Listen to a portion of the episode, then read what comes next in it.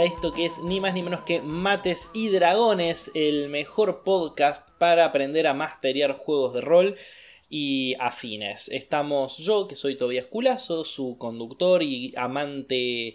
Eh, no, amante no, amado. Eh, compañero. y estoy acompañado de... Amante puede ser. Amante, claro, amante también aplica, me gusta también. Sí. Y estoy acá con Manuel Cabeza Rivarola, que eh, yo siempre digo un montón de cosas, pero lo único que estoy tratando de decir es que es el mejor. Eh, siempre me sorprende tu elocuencia, gracias Tobías. Eh, me alegra, me alegra tenerte aquí al frente mío, al otro lado de una computadora.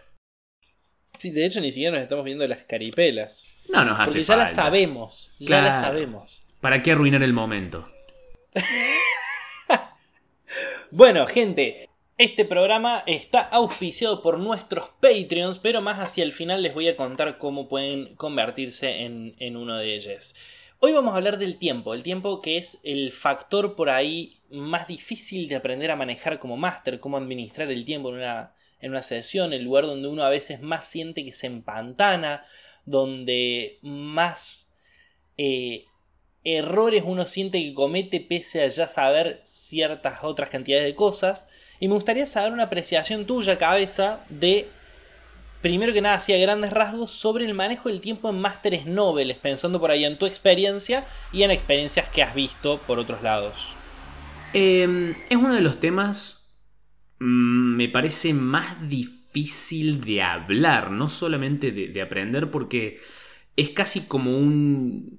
Me parece muy difícil de desarrollarlo como desde lo teórico, por así decirlo, eh, me parece, por lo menos en mi experiencia, que la, la mejor forma de desarrollarlo me parece que es practicando y eso es lo que le diría a los máster que recién están arrancando. Es, eh, van a sentir muchos momentos de muchas sesiones que eh, la cosa de repente se pone muy lenta, que parece que no avanza, que parece que los, tus jugadores están empezando a aburrir, o que capaz deberías haber dedicado un poco más de tiempo a cierta situación y a un máster nuevo le diría, eso es completamente normal, eso le pasa a todo el mundo, pasa con másters que tienen muchísima experiencia. Eh, la idea, me parece, a lo que uno hay que, tiene que apuntar es a ir mejorando de a poco, ir observando estas situaciones e intentar hacer un poco de introspección y decir, bueno, ¿por qué creo que sucedió esto y por qué no? E ir de a poco mejorando, pero entendiendo que aún así uno nunca va a ser perfecto en este tema.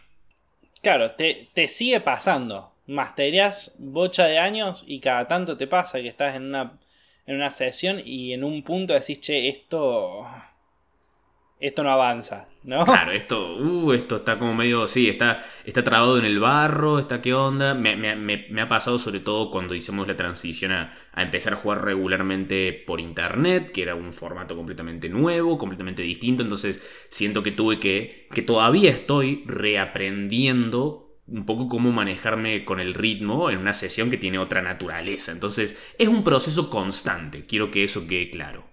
Bien, entonces básicamente en este episodio no vamos a dar fórmulas porque por lo menos si las hay no las conocemos, pero sí vamos a hablar un poquito de, cómo sentimos nosotros que por ahí es la manera de encarar esa experiencia y, ese, y esa búsqueda de el equilibrio y el, y el aprovechar el manejo del tiempo en las sesiones.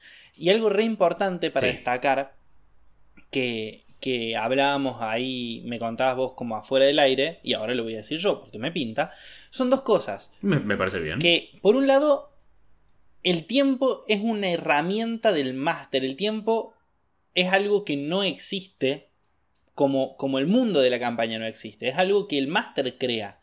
Entonces, el máster tiene la potestad de transformar ese tiempo a su antojo de hacer que las cosas vayan más rápido, vayan más lento. No hay, por ahí está, como adentro, pasa cuando uno se siente a escribir un cuento, pasa cuando uno se sienta a contar una historia, que uno siente que hay como un devenir del tiempo que está preestablecido, que está como, como en, en, en estándar. Hay una velocidad 1x y que, y, que, y que es así. Y en realidad no. Cuando uno está creando una historia, puede manejar el tiempo como se le plazca. Iría un paso más adelante y diría, tiene que manejarlo como se plazca. El, este, en muchos otros tópicos que hemos tocado, hemos hecho mucha énfasis en que cómo la experiencia de juego también recae sobre los jugadores y son los jugadores también los que tienen ciertas responsabilidades. En este tema en particular, yo diría el, gran peso de la responsabilidad de manejar el tiempo tiene que caer en el DM, porque después de todo, otro de los títulos que le solemos asignar a un DM es el narrador de la partida. Y como narrador sos, por definición, el que maneja el tiempo dentro de la partida y dentro de la sesión. Exactamente. Entonces ese es el otro punto importante como, como para tener punto de partida. No es algo tan debatible con la mesa. No digo que no se puede plantear obviamente. Vas a decir, che, vamos a hacer esta parte un poco más rápido, vamos a hacer. Pero la decisión final, y de hecho la decisión de inicio, recae exclusivamente en el máster en estos casos. Bien, bueno, vamos entonces, eh, hecha, hecha como esa introducción, a hablar del tiempo de sesión. Algo que, que es como un factor importante es que juntarse a jugar, coordinar una partida, cuesta un huevo. Sí. Es dificilísimo. Es dificilísimo que seis personas, cinco personas logren juntarse todas las semanas o cada 15 días en un lugar una cantidad de tiempo determinada. Entonces, las partidas tienen un límite. Las partidas duran una cantidad de tiempo. Entonces ahí ya empieza el primer punto donde uno como máster tiene que empezar a, a pensar cómo va a usar ese tiempo. El tiempo del mundo real en relación al tiempo del mundo del juego. Exacto, exacto. Las, la gran mayoría de las sesiones que, jugamos eh, todos, eh, los, que, los que jugamos rol, jugamos cuánto? 3 a 4 horas como mucho. Obviamente hay mesas donde se juntan y están todo el día, y hay mesas que se juntan y están menos tiempo. Pero la gran mayoría de, los casos es, tenemos un tiempo finito y además un tiempo que, que creo que deberíamos tratar con cierto nivel de, no sé si respeto o tratarlo como algo precioso, porque es difícil, como decía, es muy difícil coordinar un grupo de gente para que se junte regularmente para poder jugar. Entonces, cuando sucede, creo que como masters, también como jugadores, pero específicamente como masters, tenemos que pensar nuestras partidas y diseñarlas teniendo en cuenta también estas cosas de vida real, porque mm, esta gente nos está dando Estamos compartiendo el tiempo entre nosotros y nos está dando la responsabilidad de manejarlo, de intentar manejarlo bien. Entonces, intentemos manejarlo bien, intentemos hacer que sea una partida que enriquezca la experiencia, intentemos que sea una partida que en la que la gran mayoría no está todo el tiempo sentado callado porque uno tomó eh, el protagonismo y ahora están dos horas de la sesión callados esperando que esta persona desarrolle su pequeña historia. Es como, tenemos que preocuparnos porque nuestros jugadores sientan que hicieron cosas durante la sesión. Y para eso, una de las principales herramientas es manejar el ritmo, manejar el tiempo de la sesión. Es muy importante esto que decís de el respeto por el tiempo de la gente que está jugando. Porque, vamos a decirlo, no somos, en la mayoría de los casos, la gran mayoría de los casos, no somos chicos que nuestra única responsabilidad es la escuela y después nos estamos rascando. Somos, somos toda gente grande, eh, con trabajo, con problemas, con deudas, con relaciones, que estamos decidiendo dejar de hacer otras cosas porque queremos hacer esto. Entonces, está bueno sacarle el máximo su posible y no, no sentir que esto que decís, que digo, che, yo tengo que terminar un, de, un examen para mañana y, y, me vine acá a estar sentado dos horas escuchando como un pícaro eh, intenta abrir una puerta. Exacto, exacto. Es, es eso lo que, lo que creo que tenemos que intentar evitar. Lo cual, y vamos a hablar de esto un poquito más adelante, obviamente no significa que tenemos que estar todo el tiempo encima de todo el mundo asegurándonos, está todo el tiempo todo entretenido, ya, ya, ya, ya. Pero, eh, pero sí hay que prestar atención y sí que eso sea otro de los factores que tenemos en cuenta a la hora de pensar nuestras partidas. Bien, sí, estamos de acuerdo. Y, y por ahí, entonces ahí ya creo que entra el tema de los ritmos que uno usa para tal o cual momento. ¿no? Sí. ¿Cómo, Sí, sí, cómo, sí. cómo sentís que es como la utilidad que se le suele dar cuando uno, por ejemplo, eh, narra eh, el paso del tiempo a gran velocidad o cuando uno baja el ritmo de la partida? Cu- ¿Cuáles son como los, por ahí, lo- los motivos o lo, o lo que marca eso? Y creo que, como toda narración, lo que uno busca es un resultado dramático, un resultado entretenido, un resultado eh, donde suceden cosas emocionantes o hay tensión y hay resolución. Y eso también creo que de cierta forma se traduce a quizás cómo narrar el downtime o cómo narrar el viaje que toman los aventureros de este pueblo al otro pueblo. Dentro de, esa, de, esa decisión que tomamos de cómo narrarlo, deberíamos pensar, bueno, ¿va a suceder algo realmente interesante en este viaje que ustedes hacen de dos semanas? ¿Va a suceder algo? Si, si no es así, si digo, bueno, va a ser un viaje de dos semanas y nada más, entonces lo correcto es decir, bueno, lo narro rápidamente. Si bien son dos semanas de viaje, en la mesa no debería tomar más de cinco minutos. Sí, ustedes viajan de un lado a otro, eh, pasan por, el, por las colinas de tal cosa, la montaña de tal otra, eh, es un viaje cansador, pero llegan al pueblo. Punto. Total, no estirarlo sería inútil y es eso una de las cosas que lo haría aburrido. Podés tomar un muy buen ejemplo de El Señor de los Anillos, cuando toda la comunidad está viajando y son simplemente panorámicas del paisaje con la comunidad caminando. Exacto. Eh, la contrapartida de eso es cuando quizás de repente en un momento, eh, quizás están en la taberna súper casual y tienen una discusión y empiezan a sospechar de un NPC de la taberna, quizás ahí, si bien pensabas que eso iba a ser una situación casual y ibas a narrar rápidamente, bueno, ahora capaz lo correcto es detenernos en ese momento, dilatar el tiempo y hablar en detalle de ese momento porque se ha generado una situación que sí es potencialmente dramática.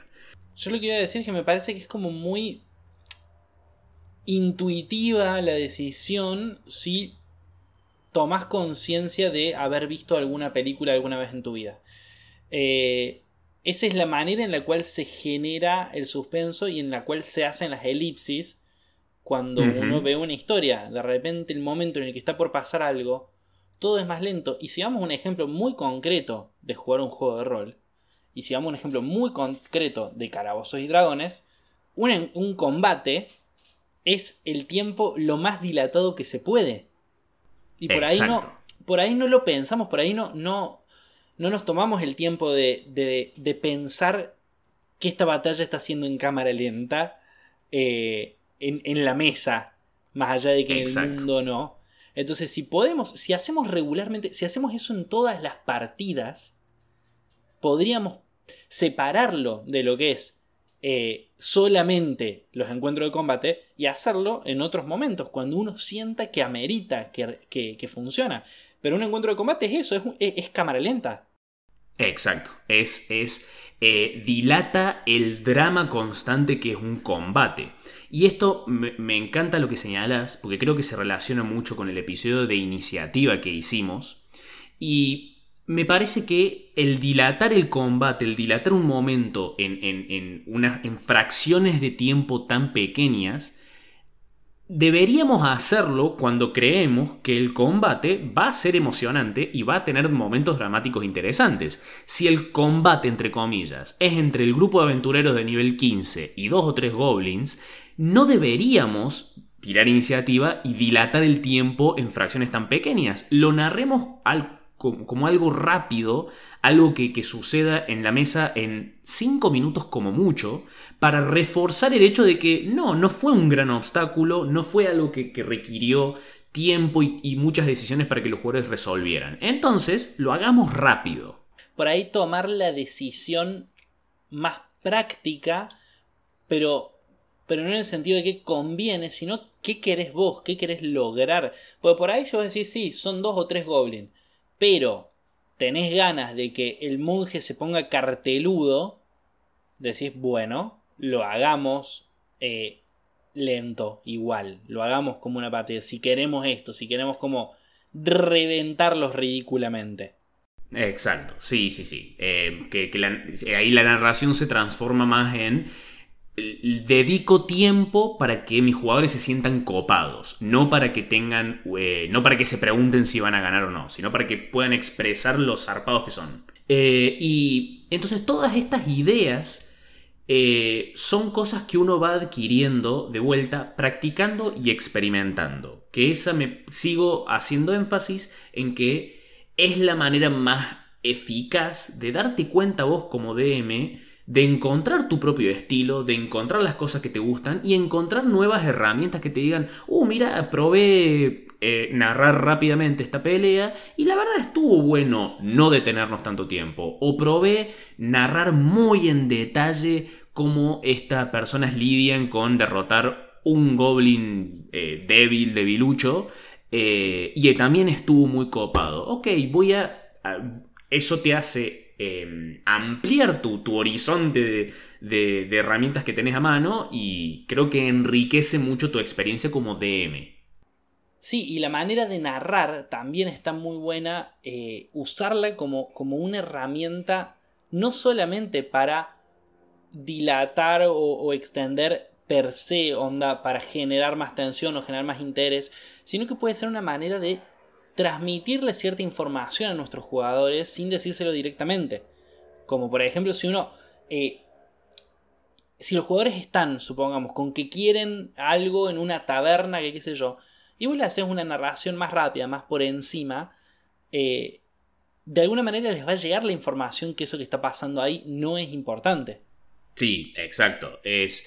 Eh, de, vuelta, como, como, como, DM te pones como en, editor, como si fueses el editor de una película, y si sacas información que, no te parece importante, la audiencia va a sentir lo mismo, y si pones más información de algo en particular, eh, la audiencia va a decir, ok, esto es importante.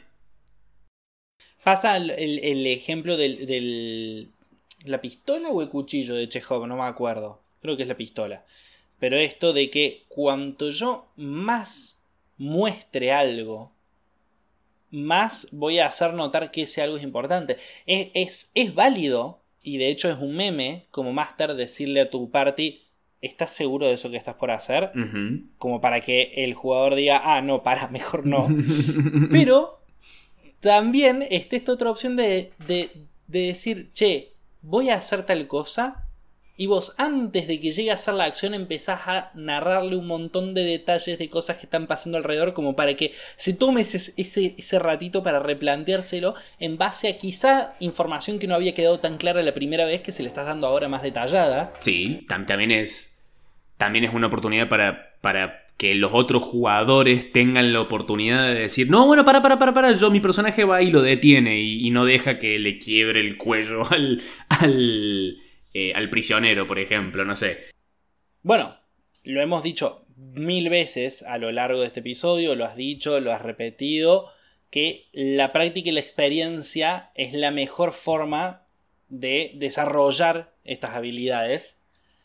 Aún así, vos, Manuel Cabeza Rivarola, Rey de Reyes, Master de Masters, Dios de Dioses, tenés, no sé, unos, unos tips que nos puedas dar como para decir, sí, de una, es experiencia, pero no hace falta que vayas en bolas a experimentar. Sí, exacto. Em, sí, son, son todas preguntas que fui desarrollando mientras, me, mientras practico como DM, que sigo desarrollando porque es una, no, es una habilidad que, que se sigue poniendo en práctica constantemente, sigo aprendiendo cosas y creo que hay como varias preguntas que me gusta hacerme eh, para poder tomar una decisión respecto a, estos temas de ritmo y del uso del tiempo. Por ejemplo, el, que parece obvio, pero no siempre me lo pregunté, es cuánto va a durar la sesión.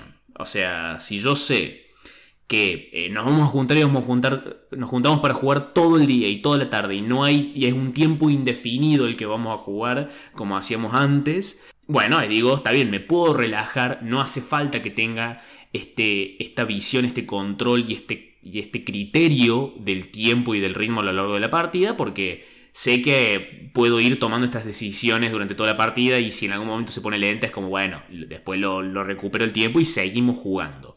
En cambio, si sé que la partida va a durar entre dos horas y media y cuatro horas como mucho, yo ya sé, bueno, estaría bueno prepararme e intentar pensar cosas emocionantes que sucedan a la media hora, a la hora, a la hora y media, a las dos horas y así sucesivamente. Eso te iba a preguntar, ¿vos usás un sistema como, como de hitos? ¿Vos decís, para tal momento tiene que haber sucedido tal cosa? ¿Y te, y te los anotás? Lo tengo como referencia por si necesito usarlo. De la misma forma que tengo muchas tablas de eventos al azar y tablas de nombres por si necesito apoyarme en ellas, tengo como que no necesariamente las anoto, pero sí tengo como, por lo general por en cada sesión me imagino, pienso eventos emocionantes que puedan llegar a suceder. En el caso que la, que la aventura sienta que está avanzando medio lento, que los jugadores se traban o, o sea lo que sea, digamos. es para prepararme por si las cosas se ponen aburridas, digamos. Claro, acá uno de nuestros Patreons como que agrega a lo que, a lo que estamos diciendo y dice, eso lo veo súper importante. Si va a haber dos escenas o tres, tenés que determinar cuánto tiempo dura cada una como máximo para que te dé tiempo a todo. Exacto. Es, eso mismo. Sí, sí, sí. Y, y, y vos jugás, vos masterias teniendo conciencia de la hora. Em, por lo general sí, porque por lo general, sobre todo en los últimos años, eh, tengo partidas en las que sé, tengo tiempo más, más limitado, tengo que, nos juntamos una vez cada 15 días, está bueno que al juntarnos una vez cada 15 días y con este poco tiempo, eh, tenga la seguridad de que si necesito intervenir, puedo hacerlo y va a ser para mejorar el ritmo de la partida. Así que sí, sí por lo general, si quiero que sucedan dos o tres escenas, me pregunto, bueno, si voy a jugar tres horas, más o menos presto atención cuando pasa la hora 1, cuando pasa la hora 2 y cuando está pasando la hora 3, para, para tener en cuenta eso, digamos. Me hace, me hace acordar a, a, los simuladores cuando Santos dice, no soporto trabajar con la presión del tiempo, me deprime los límites. Yo creo que en muchos de estos casos, en muchas cosas, más cuando se trata de crear, porque en definitiva yo muchas veces experimento la, la, masteriada como un, como un atacazo artístico, como un momento de creación. Eh, y, y, me parece que muchas veces los límites que uno va poniendo, eh, las, las cosas que hay que cumplir, terminan mejorando el producto porque uno se vuelve un poquito más asertivo en las decisiones, ¿no? Si vos no tenés un tiempo límite, por ejemplo, es mucho más fácil empantanarte en una escena. Sí, sí, sí, como dejarte estar es mucho más, es mucho más fácil, eso, eso, eso es cierto. El límite de tiempo y el tener que mantener las, las cosas que se den, que se den suficientes cosas en este tiempo limitado te hace practicar mucho tu capacidad para manejar el tiempo y tu criterio para decir, bueno, acá ya es hora de que empiece a pasar esto, entonces voy empezando a acelerar esto y a, ir terminando esta narración y a, ir terminando esta escena y una vez que mejoras bastante o que lo planeaste lo suficiente, empezás a, a, darte cuenta cómo hacerlo para, y que no quede explícito, que no quede, bueno, bueno, bueno, vamos a otra cosa ya. Eh, creo que, poniéndote en esos límites es cuando mejoras mucho en estas habilidades. Bueno, y recién nombrabas como de soslayo otra que es una pauta importante a tener en cuenta, otra pregunta que me parece importante de tener en cuenta a la hora de, de, ver cómo manejar el tiempo, es esto, qué tan seguido se juega. No solamente cuánto dura la sesión, sino cada cuánto es, es esa oportunidad. Exacto, exacto. Porque mm, si te juntas, por ejemplo, todas las semanas, la, versión idílica de, jugar eh, juegos de rol.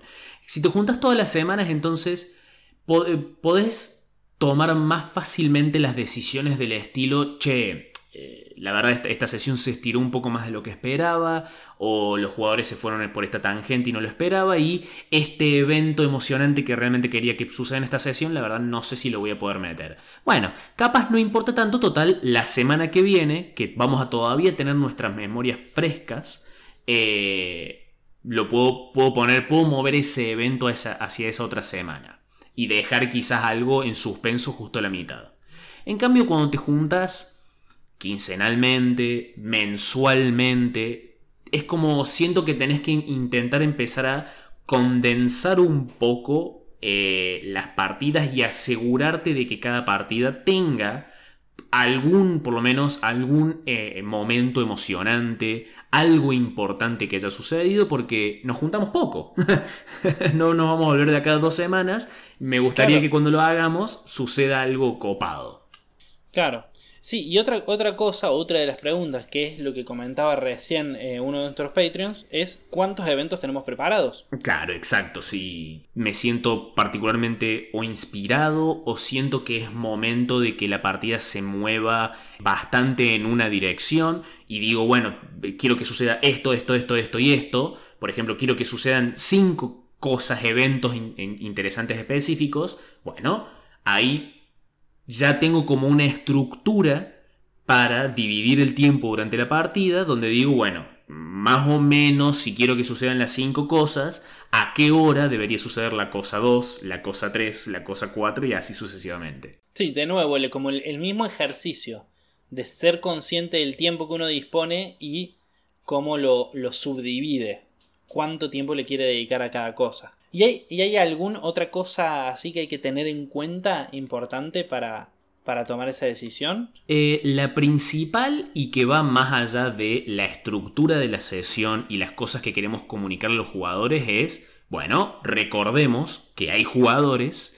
y que deberíamos tener en cuenta sobre todo cuántos jugadores tenemos, porque eh, todo jugador, me parece, eh, quiere tener de forma regular momentos donde brillar como personaje, momentos en el que su personaje hace algo especial o momentos en el que su personaje tuvo un momento individual propio de ya sea de crecimiento o momento social de lo que sea.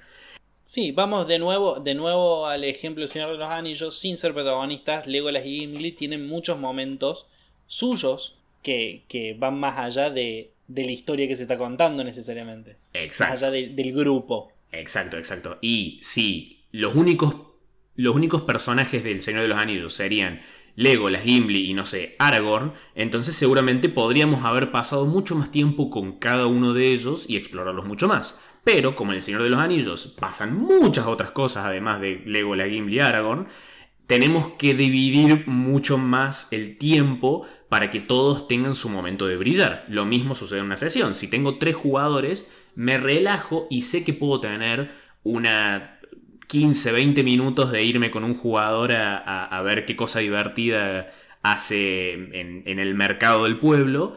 En cambio, si tengo 6, 7, 8 jugadores, voy a decir, no, esos momentos van a ser narraciones muy pequeñas porque tengo mucha otra gente que también quiere participar del juego y que no, no está bueno dejarlos colgados tanto tiempo.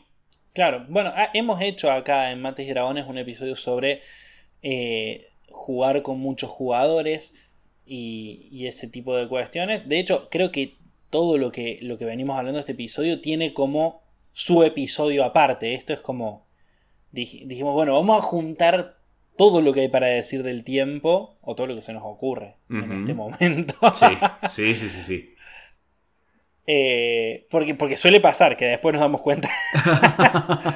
sí, ah, exacto, Nos faltó decir esto. Es más, este episodio nació como un episodio con otros tópicos y dijimos, no, para. Vamos por partes. Vamos por partes, vamos por partes, porque si no va a quedar muy descolgado. Y mm, para. Yo, yo como, como venimos diciendo, una de las mejores. La mejor forma para mí es la práctica y la experimentación. Y también el recibir el feedback, el preguntarles a, los jugadores, che, miren chicos, sintieron que están sintiendo en la campaña que tienen su propio tiempo para brillar, sienten que les estoy dejando el tiempo correcto, sienten que las narraciones avanzan demasiado lento, demasiado rápido, les gustaría que me detengan más cosas, me gustaría que avancen más rápidamente con otras. Em, también buscar el feedback y, no tener miedo a ofrecer ni a recibir crítica constructiva, eh, también es la, me parece el tercer factor que va a definir cómo vas a crecer y cuánto vas a mejorar y cuánto vas a poder afilar estas habilidades. Sí, que de hecho, de hecho, eso aplica a todo lo que comprende al masterio. A mí me parece que es una práctica muy buena, que vos la haces, pero no la veo mucho. Quizá porque por ahí uno tiene miedo de no haber hecho las cosas bien y no sepa manejarse cuando le dicen, che, esto estuvo flojo. es Sí. entendible. Pero, pero me parece que es una cosa súper útil para crecer en todos los aspectos, pero más cuando uno está mastereando, porque uno está siendo responsable de un montón de cosas.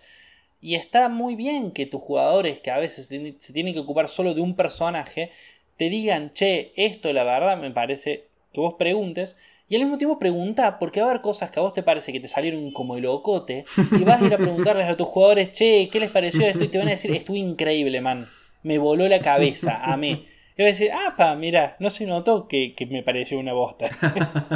¿Pasa así o no? Sí. Todo el tiempo. Todo el puto tiempo, sí, sí, sí. Hay, y, y hay muchos detalles con los que yo me suelo obsesionar y que descubro que son detalles boludos y que no tienen la incidencia que yo pensé que iba a tener. Y cosas que yo pensé que no iban a tener mucha incidencia, que eran solamente detalles, que terminaron teniéndola. Así que eh, eh, me parece que el approach, el mejor approach que uno puede tener es es, todo crecimiento constante, es todo práctica constante. Uno creo que no deja de mejorar como DM, no tiene que, no tiene que quedarse quieto en, nada, listo, ya está. Aprendí todo, listo. Yo ya sé. Yo ya sé, exacto. Ya sé, ya sé demear. es un proceso constante, sí. Bueno, gente, hasta acá el episodio número 65, si no digo mal, de Mates y Dragones. Somos Tobías Culazo, Manuel Cabeza Rivarola. Recuerden, por favor, eh, si están escuchando esto en Spotify, ponerle seguir. Si están en YouTube, ponerle eh, suscribirse y me gusta. Y además, eh, tómense el trabajito. Es un segundo, en serio es un segundo y a nosotros nos ayuda una banda. Compártanlo. Hay un montón de gente que ustedes saben que por ahí les, les cabe el rol o, o flasharon un toque con eso que vieron ahí en, en, en Stranger Things y le dicen, che, mira, esto es, lo podemos hacer nosotros cuando quieras, te invito a mi casa a, a comer papas fritas y probar esto. D&D and chill. Y además pueden, pueden seguirnos en Instagram como Mates y Dragones. Ahí estamos subiendo algunos unos videitos mucho más chiquitos, mucho más simples, mucho más tontos. Pero para mandarle a alguien que nunca jugó Calabozos y Dragones, como para darle un pantallazo.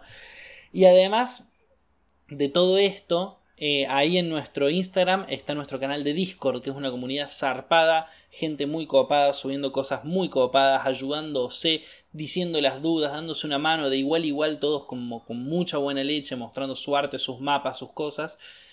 Y además de todo eso, les dije un principio, este, este podcast eh, no recibe plata de ningún lado salvo de nuestros Patreon. Gente que le gusta tanto esto que hacemos que decide darnos una mano económica. Y ustedes pueden hacer eso entrando a www.patreon.com barra mates y dragones. Y ahí eh, deciden con cuánto aportar.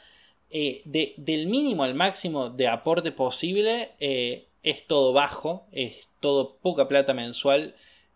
Así que nada, fíjense, si pueden, si no pueden, igual todo bien, compartan y, y los queremos un montón. Y sobre todo a vos, cabeza, te quiero un montón. Yo también, Tobias. Yo también, yo también. Bueno, hasta la semana que viene entonces. Hasta la semana que viene, babies. Bye. Adiós.